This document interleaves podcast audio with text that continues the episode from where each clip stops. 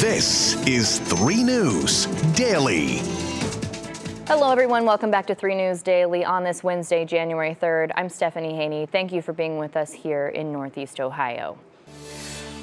We start today with an update on an investigation into the Cleveland Ballet. 3 News has learned yesterday that the Cleveland Ballet has severed ties with the School of Cleveland Ballet. Now, these are two separate organizations, and if you remember, Former artistic director, currently suspended artistic director Gladisa Guadalupe is now suspended from the Cleveland Ballet in mid an investigation into serious workplace allegations. Now, from there, the Cleveland Ballet has severed ties with the School of Cleveland Ballet, which Gladisa Guadalupe founded after they had learned of the firing of all of the dance instructors who are currently employed by the Cleveland Ballet Company. They are now launching their own school called the Academy of Cleveland Ballet, and you can learn more about this on WKYC.com. Now we go to Akron, where police are investigating a robbery at a Taco Bell. Police say a 35 year old suspect tried to rob the store at gunpoint and shot at the 21 year old employee who returned fire and struck the robber. The suspect ran away and then arrived at an Akron hospital moments later with a gunshot wound to the upper body. Police say he's listed in serious but stable condition and his injuries are not considered life threatening. He faces robbery and other charges stemming from the incident. A 33 year old man who police say dropped the suspect off at the hospital was detained and was also charged with robbery and booked into the Summit County Jail in connection with his role in the incident. That person has been identified as Rayshawn Bruce. Now, strong words were said at East Cleveland City Council meeting last night. This is following the recovery of several racist, homophobic, and anti Semitic text messages. These were sent between 2019 and 2022. They were sent by currently suspended Police Chief Brian Gerhard.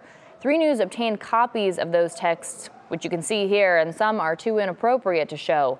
Vice President of the Council, Patricia Blochowiak, says he should be off the police force. He said it was a joke. He said it was uh, just uh, German culture. If you made some kind of mistake and you figured it out later, then yeah, you apologize. Um, no, but he should have resigned, I think. Gerhard is suspended with pay while they investigate the text. The city has hired an outside law firm to assist in that investigation. Before his suspension, Gerhard admitted to other news outlets that he sent those text messages. 3 News reached out to him and he denied an interview. Now in Cleveland Heights, a 14 year old boy turned himself into police for the shooting death of another teen. The teen is facing murder and felony assault charges after police say he shot a 15 year old. Naria Thomas was found shot in the head Monday night. The city says the victim and her family know the suspect, but it's not clear what the relationship is. Right now, the 14 year old suspect is being held at the Cuyahoga County Juvenile Detention Center. The Lakewood mother at the center of a six day Amber Alert has pleaded guilty to aggravated attempted murder.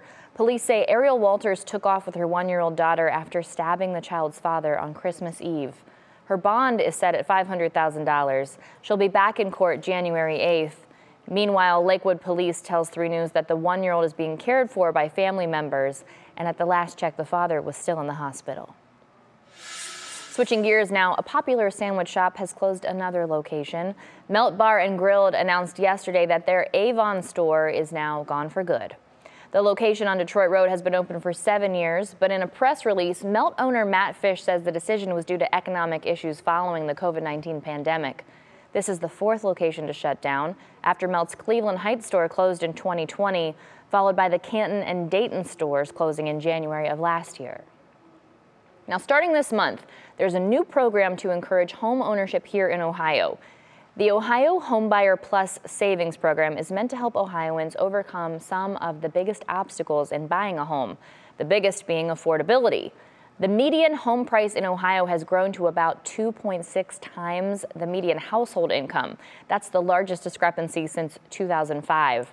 According to State Treasurer Robert Sprague, the program will offer above market interest rates to potential buyers who deposit money in participating banks and credit unions. The deal is it's, you can save up to $100,000 with this Ohio Home Buyer Plus savings program. And we will get you an increased interest rate by using the power of the state's balance sheet. And you get, plus, you get an income tax deduction. We've got to build more housing up and down the affordability scale. Now, remember, a higher interest rate is a good thing when you're saving money and not paying money on a loan. So, in order to apply, you must be an Ohio resident and 18 years or older. You can only use the proceeds from this savings account toward a down payment or closing costs.